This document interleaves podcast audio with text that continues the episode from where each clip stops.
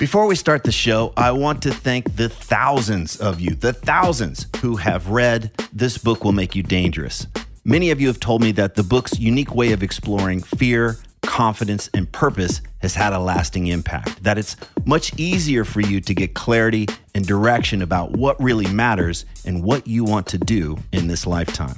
It's also amazing to hear that quite a few of you have read it multiple times and even bought copies for friends. So thank you again. Just in case you weren't aware, I created a free companion video course for the book. And in these videos, I walk you through the big takeaways and practices from each chapter. And I even cover some extra stuff that's not included in the book. Information on how to access the course is in newer versions of the book. And if you own an older version of the book and you don't know how to access the course, just hit me up via the contact form at tripplanier.com and we'll get you all set up. And one last thing if you're one of the thousands who have already read the book, please consider leaving an honest review on Amazon so that others can decide if it's right for them. Again, thank you so much for reading This Book Will Make You Dangerous. And now let's start the show. I want to be really clear. It was hard. I'm not, I did the hard work to show up, but I, I tattooed my body with heroic, dude. And it, it was, it was, there were moments there where I'm like, what did you do, man? Like it was, it was, uh, it was potentially catastrophic. And the metaphor was we're on Everest, huge storm. People got blown off the mountain, supplies were gone. What are we going to do? Mm. I nearly wept more than once. I mean, it was a it, it was hard. And yet I practiced the philosophy I, I, harder than ever. There was no going off the rails for me. Again, at the risk of being a modest personal confidence that I can handle whatever life throws at me. Anything that comes up, there'll be harder personal things, losing people and all those things, but whatever, dude. Like, nothing is going to be harder than that. You are listening to the new man beyond the macho jerk and the new age wimp. Your host is men's coach Tripp Lanier. Do you ever feel like you're playing the wrong game in life? Are you overwhelmed by all the personal growth stuff you, quote, should be doing? And if you checked all the boxes, would life be easy?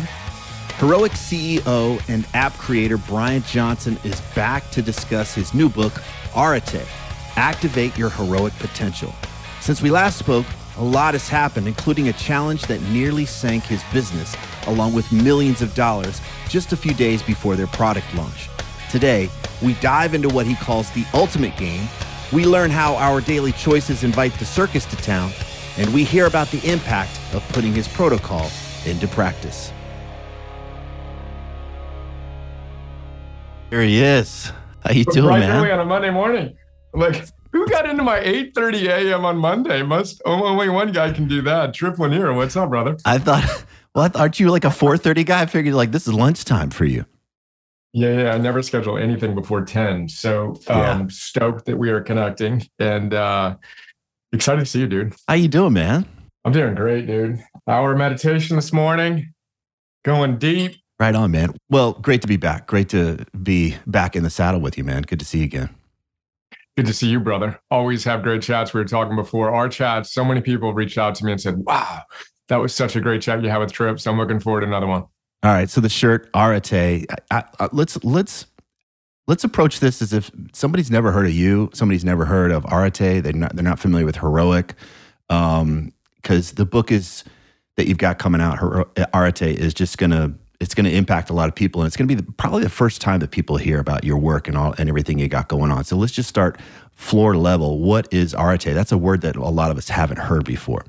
Yeah, which in itself is kind of a, an interesting reflection on our cultural norms and, and all good stuff. But Arete is the one word summation of my um, life's work, my philosophy. It's also the one word answer that Aristotle would give us if we asked him how to live a great life. It's what the ancient Greeks, the ancient Stoics um, talked about. The word translates as virtue or excellence, but it has a deeper meaning, something closer to um, striving to be I got I've got my thousand second timer going off, which is which is uh, giving me the opportunity to uh, make sure I'm moving. If I was sitting and working right, deep, we're going some push-ups or something. Let's do it. Literally, I, am a little behind on my burpees this morning, so that would have been the cue, the trigger, the prompt to go bang out 11 more burpees. But anyway, Arete, um, we translate it as virtue or excellence, but it has a deeper meaning, something closer to expressing the best version of yourself moment to moment to moment. Now, when we live with Arete, we experience what Aristotle calls the summum bonum, the greatest good of life, which the word they use in ancient Greece is eudaimonia, which means good soul. We weakly mm. translate that into English as happiness, but it means something closer to flourishing. So when you, and I, you know, I like to say close the gap. So I draw two lines this is obviously just audio, but I draw, you know, a line with my hand parallel to the ground at eye level. And I say, look, if you're capable of being this in any given moment, and there's a gap, and now I got my other hand coming in a foot below that line, and there's a gap between who you could have been and who, are, who you are actually being in any given moment. It's in that gap in which regret, anxiety, disillusionment, depression, it's more nuanced than that, but it's in that gap in which those things exist. You close the gap, you actually show up as the best version of yourself in that moment. No one's going to do it perfectly, but more and more consistently, then you're living with Arete. And there's no room for all the negative stuff in that moment. You mm-hmm. experience a deep sense of joy, eudaimonia, et cetera. So that's the uh, no long answer to your short question of what Arete is. It's good. It's good. I want to come back to the best self because I think in our culture, we are given a version or an idealized version the guy that's successful he's thin he's got the girl he's got the title that's what a lot of us think the the best version of ourselves is and so yep. how, how do how do we approach the best version of ourselves where it's not this kind of idealized version or this kind of superficial version Dude, again, goosebumps, getting right in. Objective one of the book of our coaching program of everything I do. Objective one is you got to know the ultimate game. So we've been seduced to play that game that you just described. It's extrinsic motivation. The way I describe it is it's it's hey, if you want to be happy and fulfilled, then you need to go for fame, wealth, and hotness. Mm-hmm. And if you aren't succeeding in that, then you're then you're just not winning, you're right? Yeah. Yeah. So then, so that this is really important though, and I have goosebumps again, and I know that that we're so aligned on this. Um, but you got to know the ultimate game. So the ultimate game we already talked about briefly. Uh, Aristotle tells us it's to be your best self in the true virtuous sense of the word, and scientists call that intrinsic motivation. So even if you're successfully pursuing extrinsic stuff, fame, wealth, and hotness, meaning you have all the Instagram followers, all the square footage you ever wanted in your house, right? Even if you're successfully getting those things, you are less, quote, psychologically stable. And that phrase always moves me. You're wow. less psychologically stable than people who know the real game, which is no, no, no, no. Become a better person, deepen your personal relationships with your friends and family and community, and make a contribution to the world, however modestly. Those things, science says, are unequivocally how you create a life of deep meaning and purpose. Now, of course, we've been seduced to play the game that that you just described fame, wealth, hotness, but we got to step back half an inch and realize, oh, wait, wait, wait, I was playing the wrong game. Stephen Covey 20, 30 years ago said it's like getting to the top of a ladder and realizing you put it against the wrong wall. David yeah. Brooks, second mountain, same thing. You get to the top of the first mountain and you're like, yeah, I made it. But wait, this is it? Like, this is what I've been working so hard for? It's the second mountain in which we embrace these ideas and realize that the ultimate game we've been seduced to play was the wrong one. Then you get excited. Then you realize, oh, all right, I'm going to focus on these things and create the freedom, the aliveness, the love, the peace that you talk about, activating your heroic potential in service to your family and community the way we frame it up. Um, again, long answer to your short question, but getting me fired up already. Like that, that's absolutely it. And we got to start there. Because if you don't do that, then you're heading in the wrong direction. And the, and the more successful you are, the faster you go in the wrong direction, the further you get from where you actually want to be. Yeah, I want to come back to that phrase, psychologically unstable. Is that, or, or we're, we're pointing to instability psychologically, right? Yeah. And so, yeah. how do we know if that's us? Because a lot of times eh, we're just kind of looking in the mirror. We're looking at the, the, we're checking the box. Hey, I've got the money. I've got the status. I'm, I'm important. Hey, I must be doing all right. But I'm not. I may not. I may not be paying much attention to my internal experience, that psychological stability. So, what does psychological instability look like from what you're talking about? How do we know? We all, yeah, yeah. Well, we all experience it. I mean, it's, it's the enervation, the burnout, the overwhelm, the nah, really, this is it. And then 80% of us, you know, are experiencing some level of anxiety, depression, disillusionment, mental mental angst and challenge. So I think the felt sense is there for most of us. And again, I have it, you have it, we all have it at times. Yeah. And it's not about getting rid of all extrinsic motivation. And there's nothing wrong with fame, wealth, and hotness per se, but you want to know what the game is you're predominantly playing. We don't need to go to 100% Gandhi on it and strip down to a loincloth and that's all we do and that's what we do now. like that What do you think it, I'm wearing that, underneath this, man? You, well, you and I both. Let's go. We can strip down right now. Me, you, and Ted Nugent. We're in our loincloth. Let's go. But but all of us are experiencing that on one level or another. Now, for some of us, it's it's catastrophic or potentially nearly catastrophic. Perhaps we're binge drinking or eating or watching Netflix. We just those would be indicators that you're feeling that and you're trying to numb yourself from an underlying pain that you don't know what to how to describe it. So again, stepping back a half an inch, an inch, and just seeing, yeah, yeah, wow. I've been seduced to, to play that game, and how's that working for me? It's not quite it. There's that that angst of I'm capable of more. Mm-hmm. Um, what is it? And I, I've found that getting that distinction locked in, then we can talk about how you can go about winning the ultimate game and playing that one well and experiencing a lot more joy in the process, more psychological stability, um, less joyless urgency is another phrase I picked up recently. Joyless urgency. We're just chasing things, including the eudaimonic stuff that I want to be my best self, but you can do that joylessly. So again, how do we bring more again freedom, aliveness, love, peace? It's it's those are synonyms to what we're talking about here yeah. with with joy and flourishing.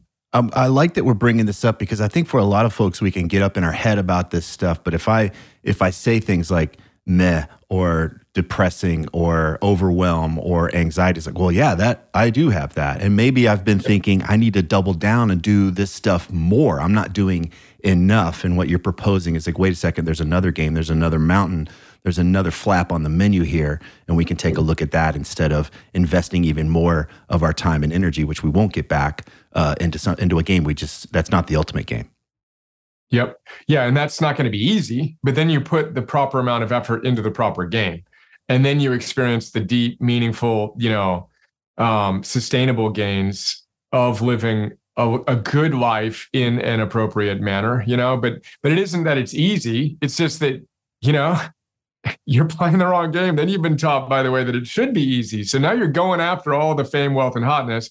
And then whenever you face a challenge, something must be wrong with you, which is right. subjective too, as you know in the book. It's no, no. Rule number one is it's supposed to be hard. So know that you're supposed to face challenges. Nothing's wrong with you because you're experiencing whatever it is you're experiencing. Um, but yeah, uh, fully aligned. Okay. One of the things that gets mentioned a lot, it's even the the subtitle for the book, "Activate Your Heroic Potential." Let's talk about potential a bit because I can think back to my early days of a personal development jackass that you called me uh, early on. I think you called me that. What no, you, you called me that. It's on. It's it's recorded. And you were right. You were totally right. But the uh, no, no, no. I wasn't. No, no. Just to be fair here, and play that back for me when when you when we trade some today. My recollection is I love that phrase. I thought you coined it, and I maybe it was in the context of a conversation we had, of course, but I thought we were talking about that version of both of us and all of us when we're on yes. that track. Yes. Hilarious. Okay. Cool. Yes. Yeah. Yeah. Yeah. We're on the same page there. It's it's that part of us that, and this is what happened to me. This will happen to me, and I wonder how you have done this, how you've navigated this, because it's. I read a book. Wow, I get excited. Of course, these these ideas make sense, and I want to integrate them, and that becomes part of this idea that I have about my potential and then I read another book or I listen to another podcast or I listen to another thing and it just keeps stacking up. And this idea of my potential keeps getting larger and further out of reach where it suddenly becomes overwhelming. It's no longer inspiring. It becomes yep. this, oh my God, I'm a I'm a piece of crap. I'm not living up to my yep. potential. Every book I read, every podcast I listen to is helping me feel further away from who I think I quote should be. And yep. so, as someone who's read gazillions of books and, and documented all these great ideas, how do we? How did you navigate all of that without it screwing up your sense of potential? And then we'll we'll get into what you mean by potential in your book. Yeah, well, uh, I, I didn't. I went through the same thing that you went through. So I think part of cultivating wisdom is to realize the constraints of our reality. And you know, the opposite of wisdom is being foolish. So, you know, you can bury your head in the sand and you can not even think about these things, or you can go manic on it and try to do everything that you possibly can. But both sides of, of that virtue of wisdom are vices of deficiency and excess. You can be foolish in wanting it too much and not embracing the constraints of reality. So this, as I alluded to briefly, this is one of the big challenges of self-development is to bring joy to the process. But I would argue, uh, for me anyway, my experience of suffering came when my time horizons were wrong. So what I'm suggesting with Arete is it's what does in that the mean? moment. What does that mean? It's so so I'm going to walk that out. So there's there's this moment in which I can be my best self or not. Then there's where I think I should already be. So I look back and I'm like, dude, I've been such an idiot. I have not shown up the way I should. And I'm now 40, excuse me, I'm 49 years old. I can't believe that I haven't done this and this and this because that person's done that and that and that. And I hate myself. That's the wrong horizon. And then in this moment, what do I do? I don't close the gap. I go drink. I don't drink, but I, I would go drink or watch, you know, Netflix or go do whatever I'm going to do to numb myself, yell at my kids or whatever. Because my time horizon's wrong, I'm looking back and saying I'm not enough yet. And I, sh- I should have already achieved all the things. And I'm ignoring this moment, which is the only moment in which we can show up as our best self. And I'm talking potential right this moment, right this moment, right this moment, right this moment. If you string enough of those together, that big opportunity that you have to grow into your best self becomes more uh not necessarily well more likely um but then then to go to the other horizon there's the looking forward and feeling such a huge gap between where you are and where you want to be that you just give up again and again you forget that this is the moment to put on your socks john wooden style and and that's exciting for me and the way i'm trying to frame it up is redefining what it means to be a hero as you know, the word means uh, protector. It's not guy with million Instagram followers or whatever. So redefining that, that we can all be the hero we've been waiting for. But then it's this moment in which we close the gap, express the best version of ourselves. Um, then we are heroic. You don't need to wait until you're a best-selling author. You don't need to wait until you're on Oprah. You don't need to wait until you've checked everything off your bucket list. We've all felt that. We've all felt the moments in which we've shown up powerfully. We've strung together a few days of actually doing some things we do and we're our best. And I think that's an important distinction. Again, longer chat with nuances both ways. But when I felt overwhelmed and just wanted to give up, and then you go nihilist on it, by the way. Yeah. Then you say, screw it. Everyone who's into that is an idiot. And then we get really weird with our ambition. We see everybody else who's doing those things as something must be wrong with them. Oh, what do they got an unhealthy childhood or something? They got to go embrace this ambition. And that's our own disintegrated sense of what's possible. But don't ignore the fact that, as Maslow says, what one can be, one must be. Your potential's there knocking on the door no matter what, and it's not going away. So, again, you in a given day choose not to step forward into growth and you do the thing you know you shouldn't have done and you do the thing you know you shouldn't have done, you're going to want to numb yourself at the end of that day. So, there's always that whisper of potentiality in any given moment.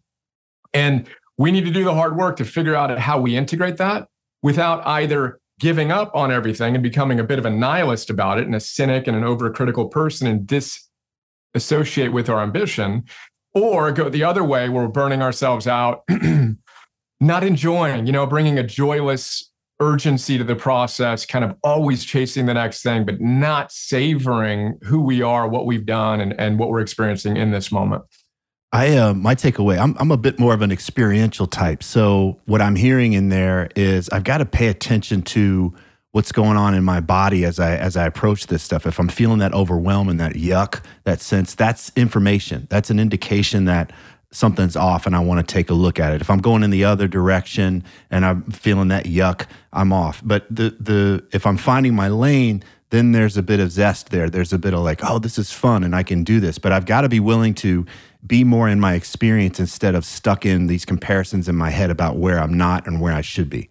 Dude, but then your experience, 100%, but then your your felt experience, both in terms of the meh and that, God, I just want to do addictive things or whatever it is for each of us, mm-hmm. is an indicator that your thoughts are off and almost certainly that your behaviors are off. Mm-hmm. So you want to use those sensory, you know, sensations as to me cues and triggers and prompts to do some cognitive behavioral therapy on yourself and look at it and go, what thoughts do I have right now that are leading to the opposite of freedom, aliveness, love, and peace? Oh, I have the thought that I should have already been more than I am. Is that helping me? No. And then I'm also binge watching this, drinking too much, and I know I shouldn't be, or I'm spending too much time on my phone when I should be with my kids. Is that helping me experience freedom, aliveness, love, and peace? Oh, no, it's not. But I, I think it's an integration of the thoughts, the behaviors, and the feelings are downstream effects of disintegrated, unhealthy, unwise. Right. I mean, the cardinal virtue is wisdom, then discipline. You need to know the game you're playing, then you need to have the discipline to play it. And again, what happens for some, and I've been in that crowd, but not as much, is you become a nihilist about it. You're like, F it. All these fundamentals, all these things that everyone's talking about, or Brian certainly is talking about all the time, those aren't important. Those don't matter as much as he's saying. And I, I, I feel more strongly about that now than I've ever felt. And there's a joy to it in the process of connecting the feelings, which again, I believe are indicators for thoughts and behaviors that can be tweaked. And then we get excited. Then you go to BJ Fogg and you realize nothing's wrong with you per se.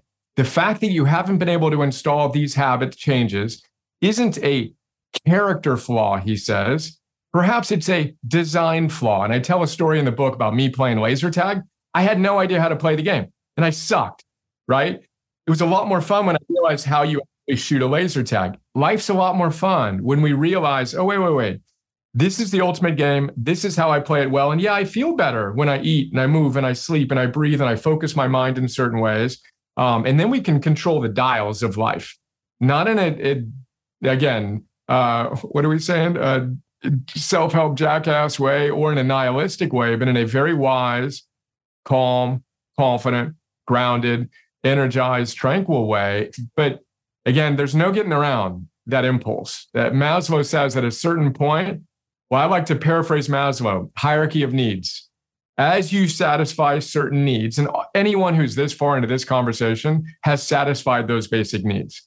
He says the need to actualize your potential and to become that which you are capable of being is as real as your need to breathe, is how I frame it up. It's soul oxygen. And if you aren't living in integrity with that, um, you're going to suffer. But again, it's not because you didn't do all the things you thought you should do to win the extrinsic games, it's because you're not playing the, the ultimate game well right now. And you can change that right now, overnight. Let's get a better night of sleep tonight. Turn off your electronics, get an extra hour of sleep tonight. You literally can change your life overnight. It, and it, it is that simple. It's not easy, but it becomes a simple game that um I just keep on looking at your wall behind us here. Then you feel more of the freedom, the aliveness, the love, the peace. But the avenue to do that is art. Yeah. It's moment to moment to moment. Am I stepping forward into my best self or not? And you know that too, to answer the implicit question there. What does that mean? You know, I know when I'm getting impatient with my kids that that isn't me being my best self. I know when I'm going to email again for the 20th time in the last 17 minutes that that's probably not what I need to be doing. My old thing used to be ESPN, and I can give you a hundred other things I currently still do. But then it, again, it becomes a fun game for us to close the gap more and more consistently and feel that eudaimonic joy that's a byproduct of it. And so, potential from the extrinsic motivation perspective is the stuff, the status, the fame, the significance, the all of that kind of stuff, and shifting potential here in this language or to this game is more of honoring who we are on a soul level. And that's going to feel a little there's going to be a rub there. I noticed that when I'm working with people through this, there's this addiction to I want the big swing, I want the big impact, I want the big thing that I'm going to uh, the reward. I don't want to do the small things every day. I don't want to do the little things. There's a resistance to that because they, they're so focused on where's the where's the juice. Um, and so there, there can be that shift. It reminds me of the Matrix when you know Neo wakes up and they're eating gruel, and it's kind of like he's like, you know, f this. I want to go back to eating steak and you know living in the in the illusion kind of a thing. But it doesn't have to be gruel. I'm not, I'm not going to associate that. But there is that point of like, wow, it's these little things. What about the big stuff, the big exciting things? Um, but that becomes. It sounds like without this obviously the fundamentals that's what it means the fundamentals we don't have access to the to the bigger potential yeah and then you know we like to break it down into energy, work, and love. So I want to take that ambition that one has been putting into all the extrinsic stuff that we've talked about exhaustively now the fame, the wealth, and the hotness. And I'm not saying get rid of it. And I'm actually saying if you play the game we're talking about, you're going to get more of that. But you're going to realize that that wasn't the actual game that you should be playing. Paradoxically, happy, joyful people make more money. they experience more success. So all the things that you predominantly may want now, you'll get more of when you focus on the things that actually matter. And then, oh, bonus, you're going to feel great now. And you don't need to wait until those things happen. But we like to, I like to channel the ambition of, all right, well, who are you at your best? And, and soul level is cool. But even I would look at that and go, what does that mean? You know, so then I want to break that down into practical terms. A good life comes down to two things. Freud says, one of the very few times I agree with him work and love. If you can show up powerfully in your work and how you create, you know, in the world and serve in the world and your love, right? Uh, for me, it's as a husband and a father and as a friend and as a, as a teacher and a leader and all these things, work and love. You get those two things right. Freud says that's, that's the essence of a good life. I say yes. And if your energy sucks because of poor lifestyle choices, good luck showing up powerfully in your work and love. So let's start with energy, which science says is the number one virtue most highly correlated with your well being. If your vitality sucks, again, to be crass and blunt, your life sucks. So prioritize your eating, your moving, and your sleeping, and your breathing and your focusing, etc. But then let's think about who you are at your best in energy. So I'll take all that ambition that you have, and maybe you're a triathlete or an Ironman. Cool. All right, cool. But really, is that really the proper distribution of your energy, work, and love? Perhaps we need to take 10 hours of training a week out of your energy, do just enough to be dialed in without having to impress everybody with all of your outcome goals or whatever, or not, depending on the person. Bring some of that into your love, which is almost always the case for the men with whom I work. And anyone who's who's hyper ambitious like me, energy and work are easy for me. And for a lot of guys that are doing what we're doing at a high level, maybe there's some tweaks, but we're okay there. It's the love. It's how do you operationalize being a good husband and being a good father and doing the little things that matter. But no one's going to tell you that they prefer square footage over connection with their kids. No parent who's going through, you know, depression and anxiety or suicidal ideation with their kids thinks that's awesome. But let's connect it to the behaviors that you've engaged in or haven't engaged in that might be contributing to that instability in your kids. And let's see if those little moments that you're giving away in the day to things that aren't that important could be brought back and you could close the gap this evening with your wife and with your kids or whatever the case may be mm-hmm. for your idiosyncratic expression. And then again this is where the freedom the aliveness the love and the peace comes from. Um, and there is that of course gruel trade but you quickly learn. And seneca talked about this 2000 years ago. How much better to pursue a straight course he said where doing what is best for you is what you most enjoy. You couldn't pay me to not go to bed early. I got nine hours of sleep last night. I'm working harder than I've ever worked. I went to bed at 7:30 after we tucked the kids in, got up at 5:30, no alarm, and I feel great. You could not pay me to stay up and watch some pseudo hero on a sports field or on a Netflix show and sacrifice that sense of, of joy that I have right now. Um, so I can show up powerfully with you. So hopefully we can serve some people. And my entire life is architected around this. And the things that I used to think were chores are gifts. Me working out, you know, the, the 55 burpees I've done so far, and I'm behind Tripp. My 55 burpees I've done so far, uh, those are not chores. Oh, oh shit, I got to do them. It's, oh, I know I'm going to feel alive when I'm connecting with Tripp. Let's go. And so each one of those things we're doing that used to be a pain in the butt now become the very way that we achieve the things we want in life on the important yet mundane things, um, again, you get me fired up as always, but try to hear your thoughts. it's good. I want to come back to a myth that I often bump into, which when folks are getting into personal development, is that if I'm doing it right, then it's easy. And I think this is a really nuanced conversation that somehow it, they're wait, we're waiting on easy or, or, we're waiting on easy to be the validation that we're doing it correctly or we're on the right path. And I can yep. see so many instances in my own life, obviously in yours, where that's not been the case.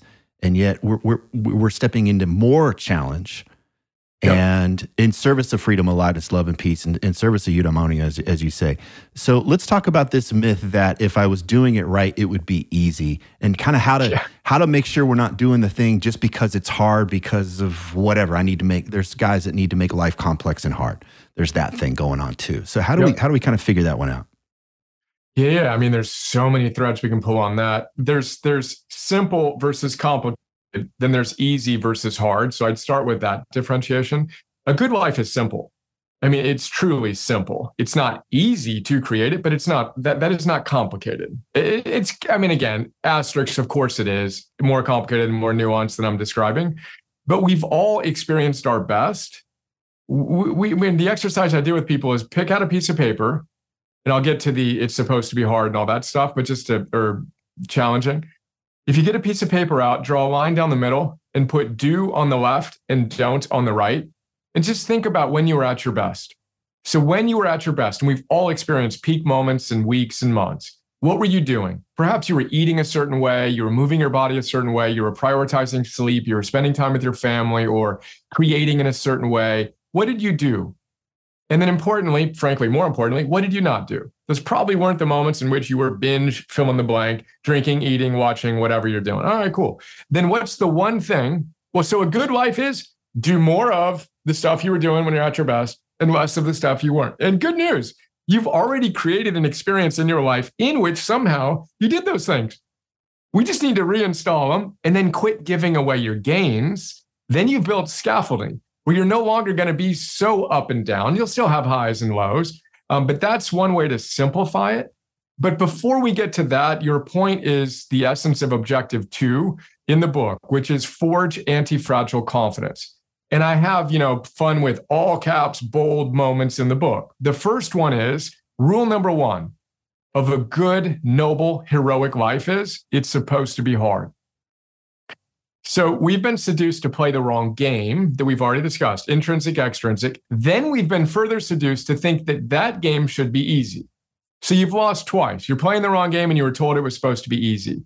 So again, rule number one is a good hero's journey. And you had a great line on this in one of the um, one of our conversations. You know, you're like, look, if you're if you're reading a book and the hero everything's just going great, you know, or it's just boring and they're not doing anything of interest, would you want to continue reading that book? No. So if your life is that, and you're either not challenging yourself or you're the hero who constantly complains about all the challenges, do you want to read that book that is your life? No. Create an authentic life. Embrace the fact that it's supposed to be hard. Um, then use those obstacles to get stronger.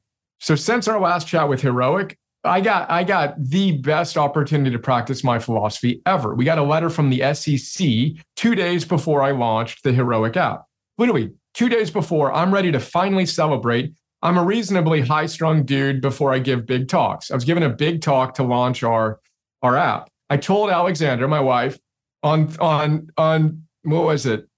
Wednesday night, I think, Thursday night, I'm ready. I'm going to enjoy this talk, right? And then the next morning, my team's out at, at, our house. I get a delivery from the UPS dude. Hey, what's up? Made out to heroic legal department. I'm like, we don't have a legal department. Zip the SEC, right? I'm pretty sure that's not a winning combination. Legal department and SEC, right? In that moment, literally, Epictetus comes to mind. He says, when life challenges you, see it as an opportunity given to you by the gods to get stronger. Imagine he said, like you're an Olympic wrestler, and God gave you a strong wrestler to make you Olympic caliber material. So for me, that challenge, I don't reject challenges. I'm trying to do things that are hard. I'm we're going on Everest, me and you and everybody on this call. You don't expect easy. That's the whole point. It's supposed to be hard. The weather's supposed to suck at times. But the question is, what do you do when life kicks you like that? So for me, I double down, triple down on my fundamentals. And I literally, that thing that would have crushed the old me challenged the bliss out of the new me, right? But I used it as an opportunity to get stronger, which is a longer chat on how to forge anti fragile confidence, where you know you have what it takes to meet whatever life throws at you. And I have found nothing more powerful in my own personal transformation than the algorithm that Phil Stutz, with whom we've both worked, taught me that I've operationalized in my own way. The worse you feel, the more committed you are to your protocol. The worse you feel, the more committed you are. Whereas most people, when life challenges them, and I'm sharing it in this context because the main obstacle to doing this is it shouldn't be happening. So, this challenge in my relationship with my kids, at work, with my health, shouldn't be happening. That's a great way to suffer. What if you radically accept it, art of acquiescence, stoic style, and say, well, it should be happening because it is happening. Now, rather than spiral out into vicious behavior, I'm going to have the wisdom and the discipline to work my protocol at the highest possible level because I'm a hero on my quest. God's gave me a chance to practice my philosophy. Long, winding answer now, but we've got to embrace the fact it's supposed to be hard. Then we use those challenges. Ryan Holiday, obstacle is the way style. The obstacle becomes the way, it becomes the fuel for your fire if you use it appropriately. And now I'm going to shut up again. Take us wherever you want to go, but you're getting me fired. I love it. Well, it, there's there's been places in our lives, both of our lives, I know in many of our lives, where it gets hard and it's an indication that it's it's an opportunity to course correct. So I'm wondering if there's a way that we can speak to that and knowing that, you know what, this is this is the end of this cycle. I don't I don't need to double down here just because it's hard doesn't mean it's it's the correct thing. Yeah, can yeah, we speak again, to that a little bit? Really really important distinction. So you know we've trained 10,000 coaches 100 countries and I do daily coaching. 101 p.m. every single day I show up for everyone in our community and I coach someone. They'll say hey life is happening to me. It's really really hard. And they want advice on the specific thing. Now of course there are times in which we leave the thing or the relationship or whatever. Mm-hmm. but I always start with the same exact question which is all right cool. How are your fundamentals? Because if you are being pushed to make a decision like that you better be connected to your best self. And again, eudaimon, eudaimonia means good soul. So the ancient Greeks and Stoics believed you had a guiding spirit, your daimon. The Romans called it your genius. Everyone had it. It wasn't you are a genius. Everyone had a genius or a daimon, a guiding spirit. Your job in life, Desmond Tutu, Richard Rohr, the great um, Franciscan monk says, just plug in. You're the little light bulb that's experiencing life, but you want to connect to the divine you know, force. Ken Wilber would say the same basic thing. So your job in general, and especially when you are getting your butt kicked, is to slow down and do the simple things that allow you to create a really clear communication channel between your best self and your little self. Rather than daimon, the diminutive of daimon is demon. So it's virtue, daimon, vice, demon. We each have those voices in our head. The question is, which one is driving the show? Because if you're following the demon, good luck. If you slow down, and again, this is where to, to conquer any challenge, and mine are different than yours. Right now, I know you're facing challenges. I'm, of course, facing challenges. Everyone is. Independent of the specific tactical decisions, we want to dominate our protocol. So when I say double down, it wasn't double down on that thing that maybe I shouldn't double down on. It's no, no, no. I'm going to double down on making sure that the best version of myself is showing up. And again, it's it's silly things. At the time I was meditating for an hour in the morning and an hour in the evening. I'm I'm I'm eating clean. My my protocol went up at that time, not down. I, and that's an important thing that the old me would not have done. I'm going to bed right when I say I'm going to go to bed. I'm moderating my, my tech inputs. I'm not blowing my consciousness up. I'm trying to be a good husband and a good father. In those moments in which I used to break and I was fragile, I want to become anti fragile. The opposite of fragile is anti fragile. And it's exhilarating when we make that algorithmic shift. Um, and the decision that your daimon counsels you on might be leave that job, that relationship, or whatever. Um, but you can't make that wise decision from my vantage point alone. You need to connect to the best version of yourself. And again, paradoxically, you do it via the most mundane, unsexy, simple fundamentals that that help you feel alive and connected. I, my big takeaway from that is uh, is who's answering the question. If I if I'm thinking about making a big change in my life to leave or stay, I want to have the biggest, best version of me there the core self as much as possible, the, the, the, deepest wisdom available instead of the reactive part of me that's exhausted and is not and is poorly resourced. So it's my job to make sure that I'm bringing the resource, the biggest, best version of me to that uh, significant conversation, and then be able to lean in on that and say, okay, from this perspective, how do I want to approach this challenge instead of I'm tired, I'm over this crap, I'm out. And Screw it. And then and then you're then you're showing up and every everything becomes the joke I have is, you know, you invite the circus into town. So then mm-hmm. the clown show comes up, and hey, yeah, I'm going to go do this and this and this, right? right? And again, everybody knows that's not the time to do that. But if we can muster just a little bit more of the self mastery and discipline to practice a little bit more, or a lot more um, intently and aggressively, it, it it's it's weird, right? Because it's it's not easy, but it becomes more effortless. And this is the ancient Chinese philosophers. Wu Wei, effortless action, was actually effortless, virtuous action it was effortlessly expressing the best version of yourself, where these guys didn't need to work at it. So again, I'm not working at it now. My basal ganglia is programmed, not all the time, but 80% of the time, it would be harder for me to not do the thing that used to be impossible to do than to do the right thing. So Confucius, Lao Tzu, these guys, that's what they were trying to do was cultivate this ability to effortlessly show up as your best self, to live with virtue, to live with Arete. And then when you do that, you have what they called moral charisma that I call soul force, which is the seventh objective that we all have the same superpower. You, right now, you have this sense, and why people come to you is there's a sense of integrity between what you say is important to you and what you're doing. You are showing up, not perfectly, but more and more consistently as your best self. And the ancient Chinese philosophers trained the ancient Chinese leaders because they all wanted that, because we're neurologically programmed to follow people like that. So again, as you do these things, you'll still have challenges. Hopefully, they'll get bigger, frankly, and more frequent because you're taking on bigger challenges and you're capable of dealing with them more gracefully. And people want to follow you, whether that's your clients or your colleagues or your supervisors will admire you, whatever, your, your sibling, I'm sorry, your spouse, your kids, etc. They'll feel something in you yeah, is exciting. And um, again, now we're jumping around to uh, to basically everything that we that we've talked about and framed up in the book. But this is it.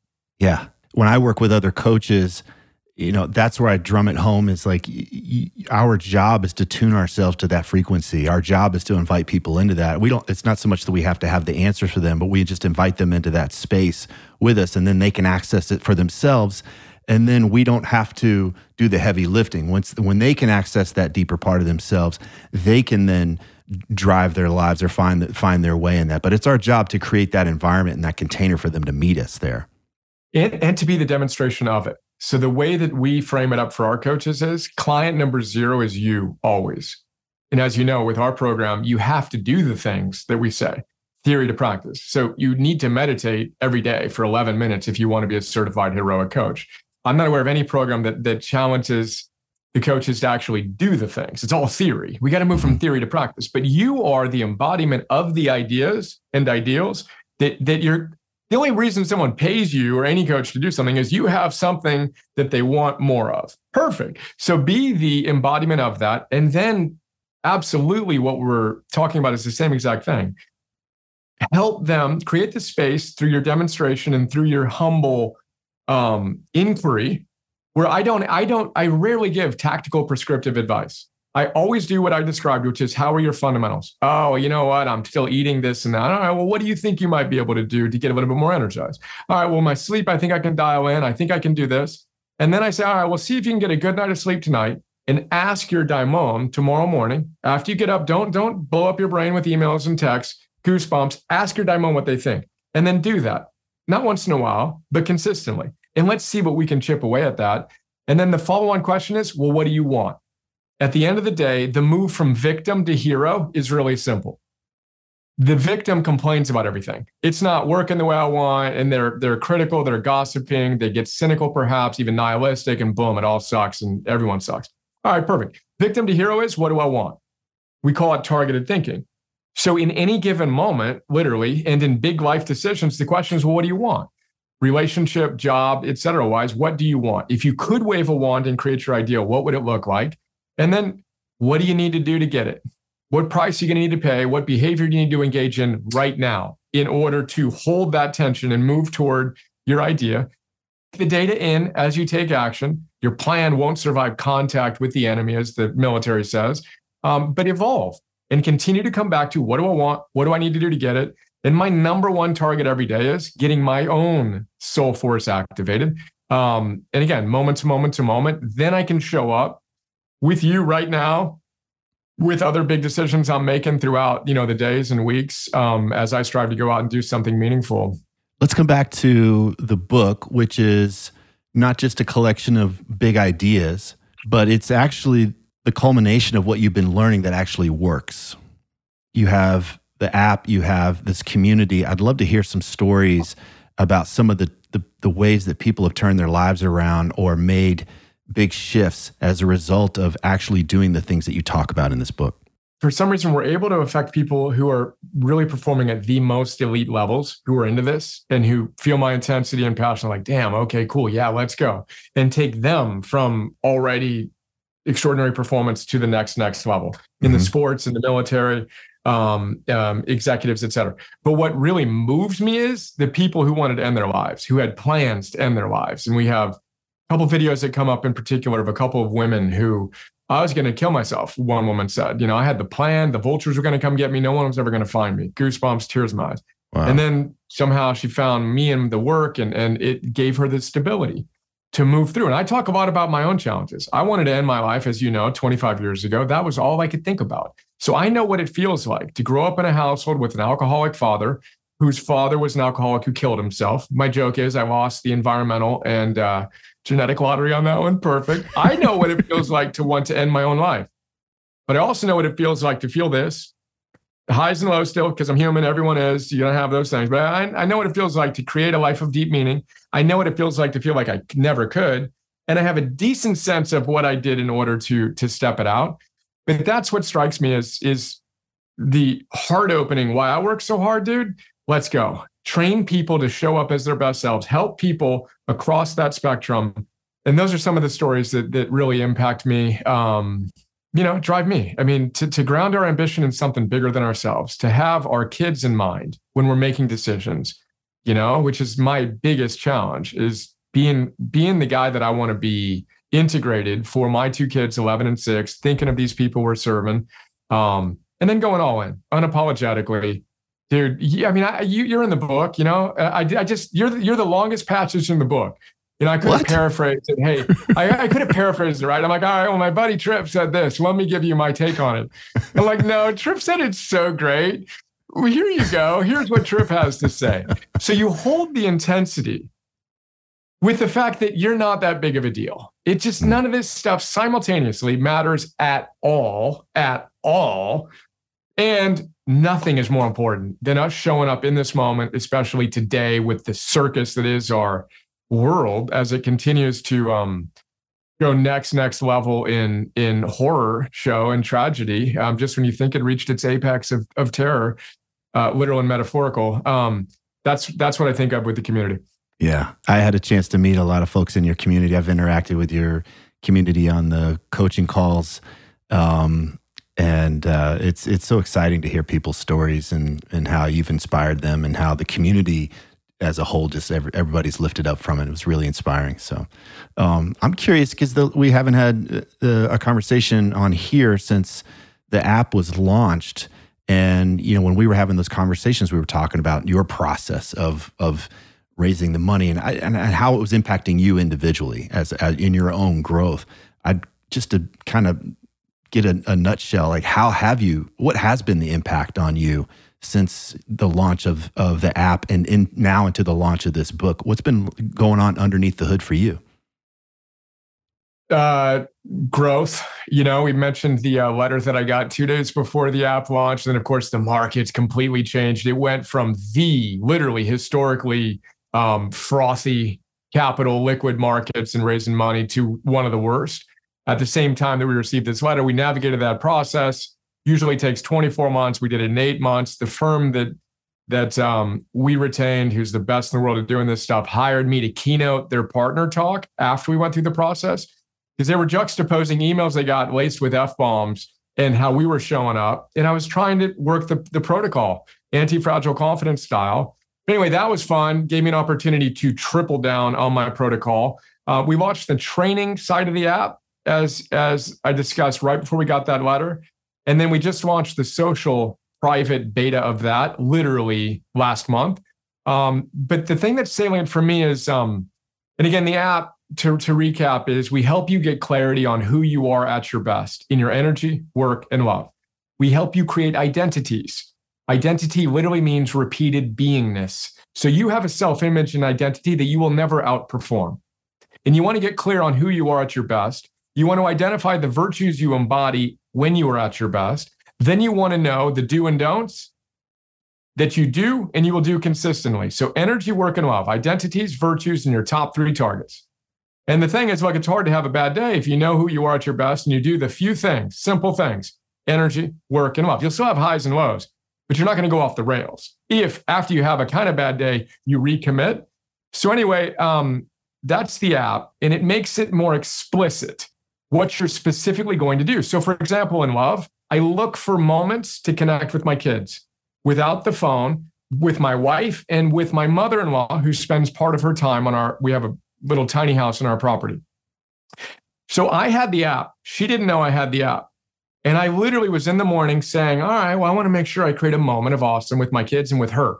She's here. Now I'm I'm a reasonably introverted guy who can get stuck in my head. And it's easy for me to miss opportunities to connect with her and with my kids.